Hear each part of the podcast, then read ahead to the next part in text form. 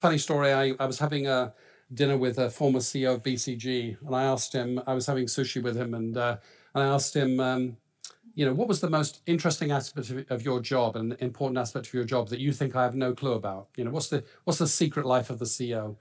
And he didn't have any hesitation. He said, protecting mavericks. And I said, what do you mean? And he said, well, he said, there are these people that are a, a real pain in the ass, if you'll excuse the French. Um, but, you know, you need them around because they question everything. You know, they think crazy ideas, and some of those crazy ideas turn to be good ideas. But he said, you know what, if you don't look after these people, they give up, they leave the company, somebody arranges for them to quietly exit with a nice package, they just disappear. And I said, What, like who? And he said, Well, like you. And I said, I'm a maverick. He said, he said, Boy, yes, do you know how many times I've saved your career? And I said, No, no idea. Martin Reeves var i Danmark forleden. Han talte om sin nye bog, The Imagination Machine.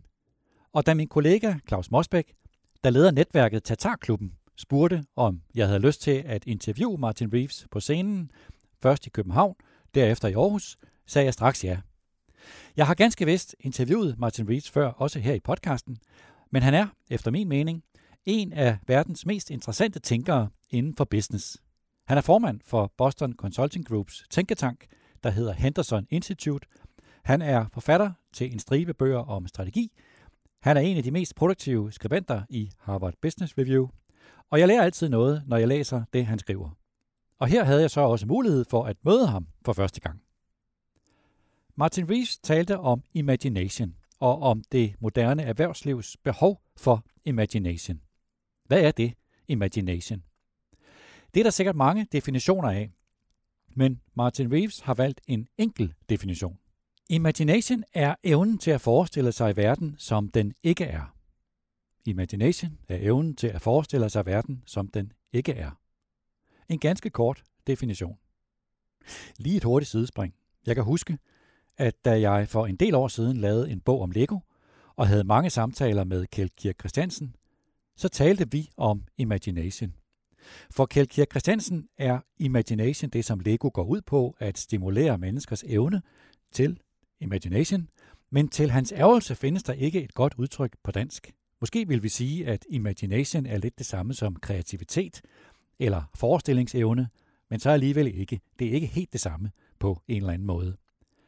Det har de brugt mange kræfter på i Lego, men de har aldrig lykkes med at finde et dækkende dansk udtryk for imagination. Nå, det var et sidespring, men det forklarer også, at jeg heller ikke kan finde et dansk ord for imagination, så derfor bruger jeg det engelske ord. Mit navn er Niels Lunde, chefredaktør på Børsen, og før jeg kommer til mit interview med Martin Reeves, er her en kort introduktion til hans syn på imagination, i virkeligheden et resume af den præsentation, som han holdt de to aftener i Tatarklubben, før at jeg interviewede ham. Hvorfor har erhvervslivet brug for imagination? Det er der tre årsager til, ifølge Martin Reeves. Den første årsag er, at vi lige er kommet igennem en krise. Vi tror måske, at en krise er midlertidig, at den er en slags afvielse fra det normale, og at hvis vi venter længe nok, så vil krisen være over, og så vil vi vende tilbage til det normale. Men, siger Martin Reeves, der har ikke været en krise, en krig, en pandemi, en recession, uden at verden er vendt tilbage til en ny virkelighed.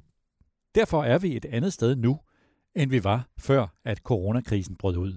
Den anden årsag er, at der er sket en ændring inden for strategi.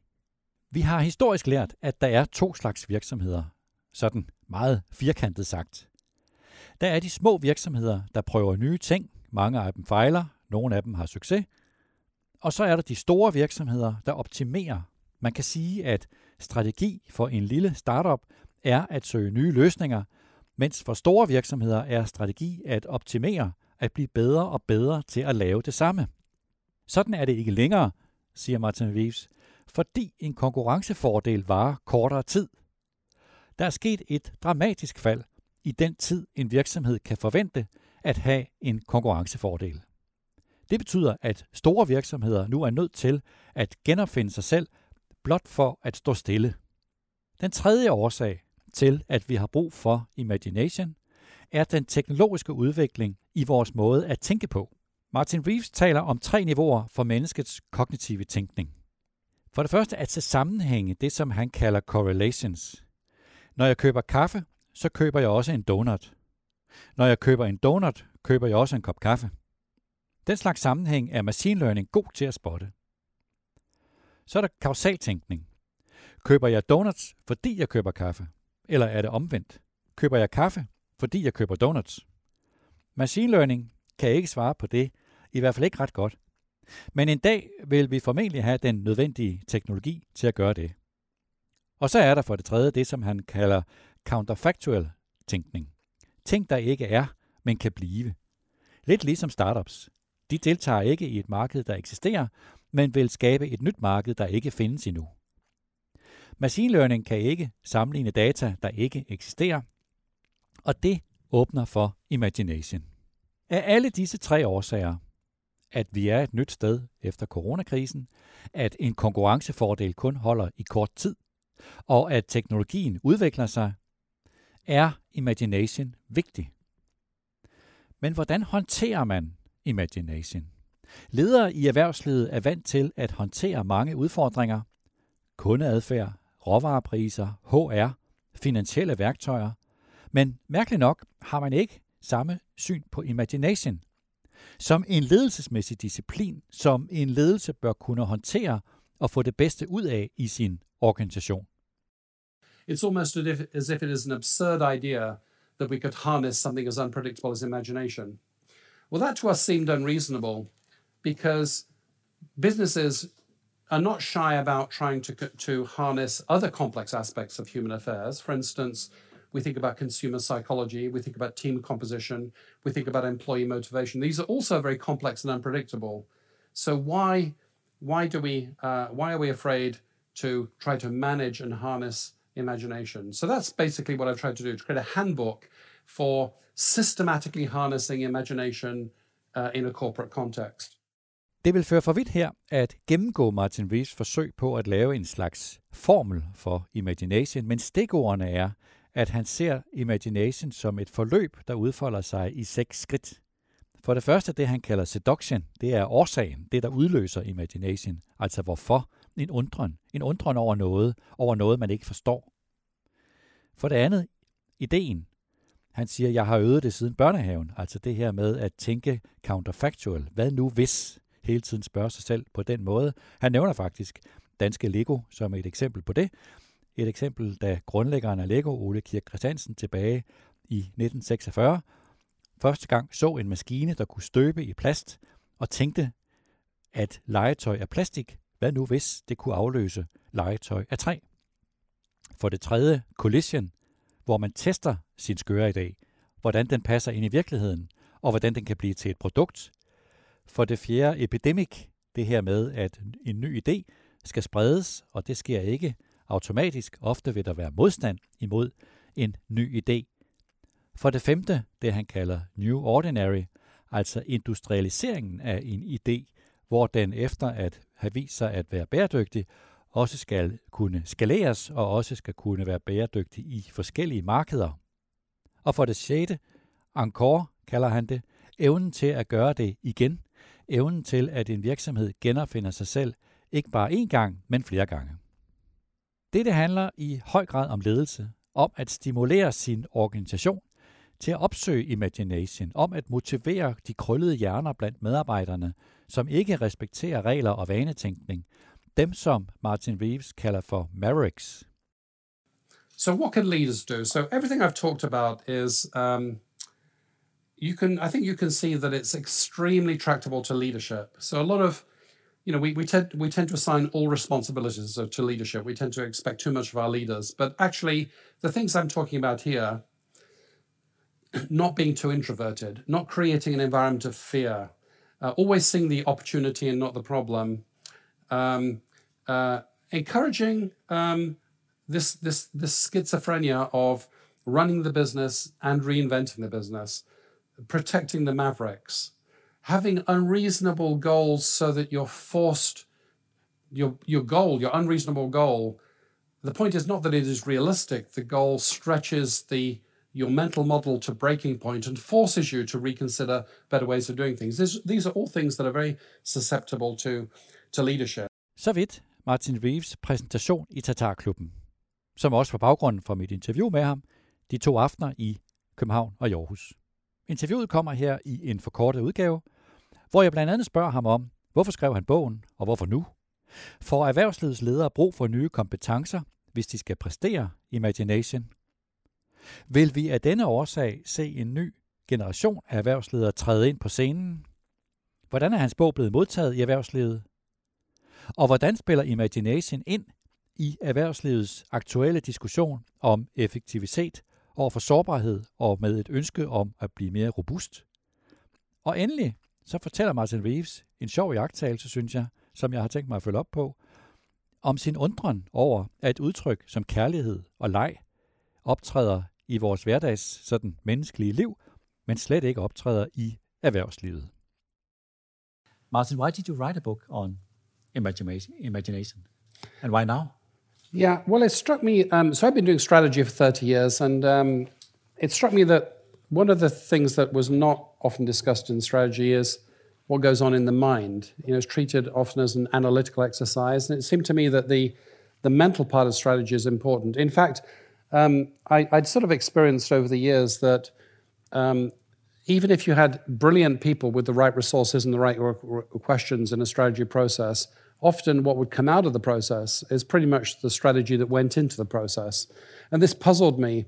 And I be- began to see that the the mental models that people held, their, their unspoken assumptions about the company, were actually the biggest constraint in strategy. So that exercise we tried over, over dinner actually is part of one of 16 imagination games that I have in the book. The idea being you, you need to stretch your mind in order to, to stretch your strategy. So apart from the other reasons I mentioned in my presentation, you know, AI and, and the competitive fade rate, I wanted to say something about the mental side of strategy. But why do you think that it is like that? Why is? Um, because I think we we often we often don't think of our mental models as mental models. We we think that we're talking about facts. You know, my business is making beer, or my business is such and such, and it works this way. It's always worked this way. Whereas, in fact, you know, if you look very carefully, we have a mental model of the business, and that mental model could be other ways. You know, that's entrepreneurs do. One way of defining what an entrepreneur does is that he disturbs, he certainly disturbs the business with a new way of conducting the business, but also he disrupts the mental models, uh, how people think about uh, think about the business. And, and so, you know, that essentially we're trying to write a, a little bit of a recipe, recipe book or a how to book for how to make explicit and be deliberate about the mental models which inform the strategies. But do you think to to to stimulate imagination, mm. will we need new competences among our business leaders, among our CEOs? Um, yeah, I think so. I mean, um, so and I think there are a number of them, but but probably you can boil them down to. Um, so one of them I think is, in a sense, what I'm talking about here is the complementary aspect of technology. It's, it's what technology can't do and the humans need to do more of. But in order to do that, I think you need to understand the technology quite well. So, you know, clearly one thing that our generation, or certainly myself, struggles with is that technological competence. So I think that's one thing. I think a second thing is, um, you know, where are the good ideas in the world? Usually they're out there. You know, it's a it's a customer, a competitor, and we have um, we have an open source strategy movement. The strategy used to be deadly secret and it used to be a process and only the executives saw the strategy. But now there's this movement towards tapping into collective intelligence. Um, and, and so that requires, I think, an openness or let's say long range influence uh, beyond, uh, beyond the company. And then thirdly, um, I think, um, you know, it's, it's the power of counterfactual thinking. I think many of the things that we we take for granted in business will change. Um, I mean, just to take one, if I say what is an organization, you may think it's such an obvious question. An organization is is a group of people with defined roles that execute well-defined tasks. Well, I don't think that's what organization will mean in 10 years' time. It will mean something like a synergistic combination of human and machine cognition that constantly improves um, uh, and imagines new, new ways of doing business. Um, well, what does that organization mean? Nobody knows. You know, some companies like Alibaba and Google are working very hard to define what that means. But the pioneers in not just the products, but the pioneers in the management science, I think will be some of the winners in the future. So that is the the power of imagination. And then lastly, um, I think um, I talked about imagination, but there's another big thing that humans can do that machines can't do, and that is um, empathy. Um, um so, you know, in an age where we have, um, you know, ethical mistrust of technology and and social polarization, and we have, you know, the Great Resignation, and we have the, uh, you know, the new generation, which is, you know, skeptical about the big corporations that they're, they're joining. Um, you know, I think, I think working on, you could call it the employee value proposition, or you could just call it empathy, working on the, the refreshing the human to human connections in business. Um, uh, or you could say, you could call it the rehumanization of the corporation, would be a, a very powerful agenda. Uh, I'm working on a piece right now which is very interesting, a piece of research where we look at the language used by business, the words they use and the words they don't use. And it turns out that several tens of percent, maybe about a third of the language that people, that humans use in general, is not used in business. So think about the consequences of that. People are not bringing a third of their humanity to work every day. What, what are we missing? And would, would the next generation rather work to, with companies that bring the whole of the human uh, emotional set and, and ethical uh, set to, to work every day? Would they rather, rather work for those corporations? So again, there's, there's, a, there's a reimagination agenda there, a new, a new set of capabilities. Which expressions are they not using? Um, so uh, love. I mean, it, it, sounds uncomfortable, right? Why would you talk about love in business? It's um, uh, imagination, play. Um, play is a very serious one. I'm a, I'm originally a biologist, and play. What is play? Play is spontaneous, pleasurable, de-risked, uh, accelerated learning. That's the function of play. Little, little boys play with plastic swords because you can learn to defend yourself without actually killing yourself, and you can do it before you actually need to de- defend yourself. So it's, it's a very, very um, sophisticated, if you like, human technology play. Um, one of the reasons I, I created these 16 games in the book is that if corporations don't play, if they don't suspend the rules and, and improvise pleasurably new ways of thinking and doing things, then you know, learning becomes a lot harder. So play play is another one. Do you think uh, we will need new a new generation of CEOs to achieve this? Um, maybe in general, yes. I think we're talking about changes here because you know I sometimes wonder why my own profession exists, consulting, and and I think one of the reasons it exists is um, is institutional inertia. So sometimes it's the case that everybody in a corporation needs knows that something needs to be different, but it's very hard. Uh, it, it's it's very hard to change it from within. Organizations and institutions have an inertia, which means that it takes a long time to change an educational system or to change a, a healthcare system. You know, even if you know the answer, it's very hard to change it. So it could be to, to, achieve everything we've talked about today, it, it, it, could be a generation. But the short circuit, of course, is the entrepreneur, which is there will be a maverick somewhere that will try. In fact, each of the ideas in the book is being tried by somebody uh, so, somewhere. But uh, when I, when I see present CEOs, professional CEOs, mm. they are very much uh, calculating. They are in KPIs, mm. they are in Excel spreadsheets.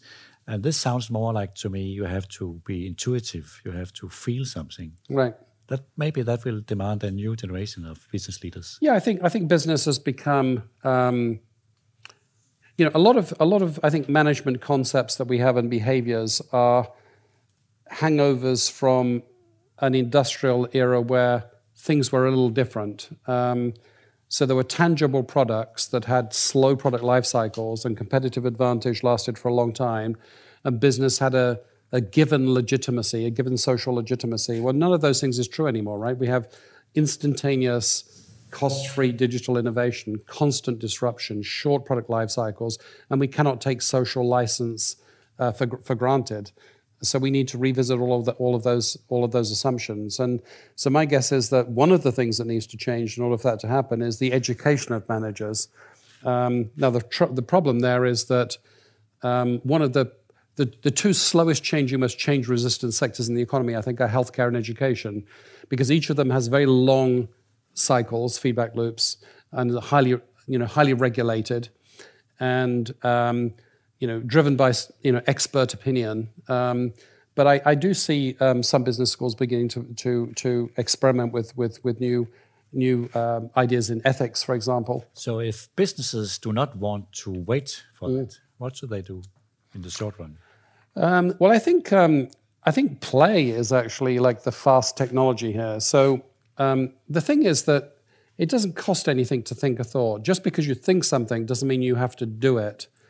And we have this equation between thinking that is disruptive thought and the inconvenience and cost and risk of doing it. I, I think companies that are imaginative essentially have they they have a culture of reflection. They allow sufficient time for reflection, um, and they think more things than they actually do. So this is, um, I mean, this is a basic human, ama- an amazing human propensity, right? We can we don't have to try to fly and jump off a cliff to find out that it's not a good idea. We can do the thought experiment. Um, so I think deploying imagination and using this sort of amazing human propensity we've got, which, which as far as we can tell, no other species has, is, um, is basically the way to go. And that's why we have the suite of 16 games in the book. Have you got any reaction from the business society on the book? How, uh, how, how, does, uh, how have senior business leaders reacted to the book? Um, so I um, I, I didn't know what the reaction would be because, um, frankly, some of my colleagues were skeptical. You know, should we be writing a book about imagination? Isn't that a little soft? Isn't that a little um, controversial? Or is it practical? Um, but what I found in talking with um, uh, entrepreneurs is every entrepreneur that I spoke to, and we spoke to, uh, to a lot of big companies and small companies, the the entrepreneurs absolutely get it because they are the mavericks, right? You know, the, the common fear of all of the entrepreneurs I spoke to was that the next generation of employees will lose their curiosity.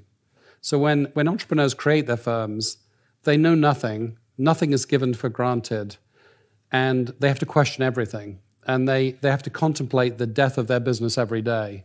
So they really are very humble, very curious. Um, they, they worry that, well, maybe the next employee won't know that we don't have it all figured out. We need to continue to be curious. So that's so the entrepreneurs get it. The CEOs um, of big companies, they they get it too because the I think it's very hard to change a, a, a, company. Every every CEO talks about disruption and wants their employees to be thinking broadly, to be looking outside at the changes in the world, to be agile. And they all, the ones that I spoke to, all have a a frustration that they wish that they could get there faster and they wish they could change culture faster. So, um, a very good reaction. And in particular, the um, there were two things that really resonate with with senior audiences I found so far. One of them is the games. So, a, the idea that there are some managerial exercises where you can, uh, you know, tone your your mental muscles. Uh, that people really like that idea because that doesn't cost anything. That's the, you know that's, that's a workshop. That's um, that's not a big risky innovation process. Um, and then the other one is, um, I, and I didn't anticipate this. I um, I didn't invent the phrase, but I used the phrase in the book. Busy, busy is the new stupid, and the idea is that you can be so driven by efficiency that you have no time to reflect, and you have no time to to learn. And at least in uh, in the U.S., this massively resonates with uh, with senior audiences. That the the companies that they they're, they're, they're, they're managing are so efficiency and finance obsessed and so busy that they worry that there's no time for for reflection. So I I keep having people bringing that up in conversation actually. So that seems to be a pretty universal need. How do you how do you clean out the unnecessary complexity and busyness and create a more cognitively balanced environment where people can do and think about doing and think about doing new things? because it involves a sort of efficiency. But in Denmark, we see that too. The CEOs are very on to efficiency. So if they accept the, the concept mm-hmm. of the book, do they do they also can they are they able to to do it? And then I think it comes down to leadership skills because essentially you're talking about a lot of the things that I I I, I mentioned. An, an organizational scientist would say are basically about culture. So it comes down to their skill in changing the changing the culture. To realize it and to do it are, of course, two, uh, two different things.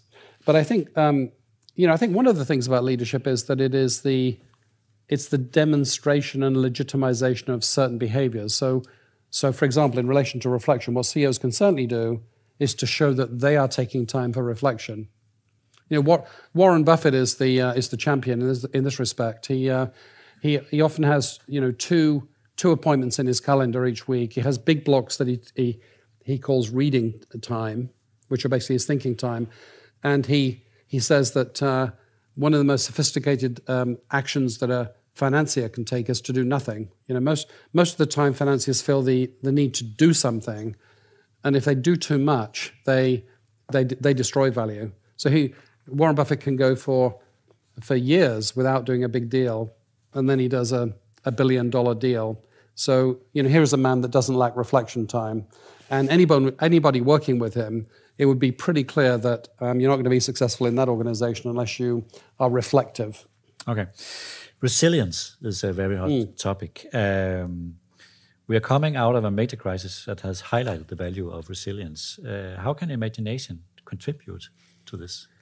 Um, so I, I, didn't have a, I don't have a lot of copies with me, but I've got a. I, um, COVID has been my. I haven't been on an aeroplane for a, what about a year now, and um, uh, so basically I poured all of that lost productivity on airplanes. Airplanes are my busy as the new stupid, and um, so I, I, took all of that and I wrote um, actually several books during COVID, and one of them was on resilience. It just just came out, the Resilient Enterprise, and um, so we looked at the uh, it seemed to me that every CEO understands resilience and uh, every CEO was talking about resilience coming out of COVID, but that few people had a systematic way of measuring and managing it. So basically, we did some quantitative research on what is resilience, how much is it worth, and so on.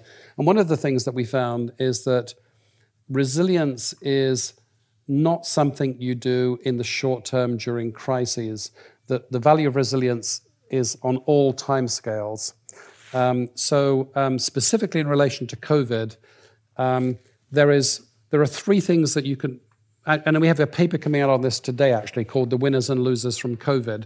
Um, so we looked at public companies and we we looked at who'd lost and who'd won in COVID, and then we divided it between three time scales. One time scale was the the shock, which is whose shock was was less than their competitors. So did they go down twenty percent? Or 40% relative to competitors in their industry. So that's one source of value. And the second source of value, which is on a slightly longer time scale, is who, who had a slope of improvement that was faster than their competitors. So the rate of recovery or the rate of learning. Um, and then the third time scale is the imagination time scale. Um, the third component of value is what level did the company um, recover to? Did it recover to 90% of previous sales? 100% or 150%. Because some companies went beyond recovery and because they found new sources of growth. So the companies, so the connection between resilience and imagination is that on the longest time scales, resilience is the ability to reimagine the business. So the way that I define resilience is I define it as the ability to buffer change, adapt to adapt to change, and thrive under new circumstances. Thriving under new circumstances is about imagination. And we were able to quantify this in an interesting way. So we use one of these semantic analysis um, algorithms to look at the language that companies were using. And and the question we asked ourselves is when did they start to use the word opportunity? Because every crisis that you've ever seen eventually resulted in somebody calling it an opportunity.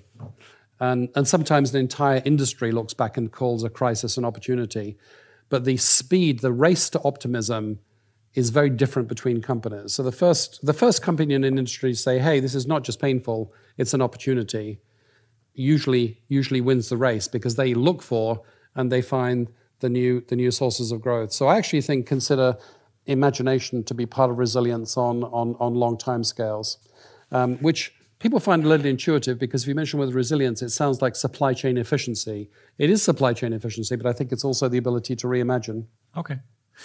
Does, you have a, an example, you haven't mentioned it tonight yet. That's mm. Airbnb. Mm. Can you elaborate on that example?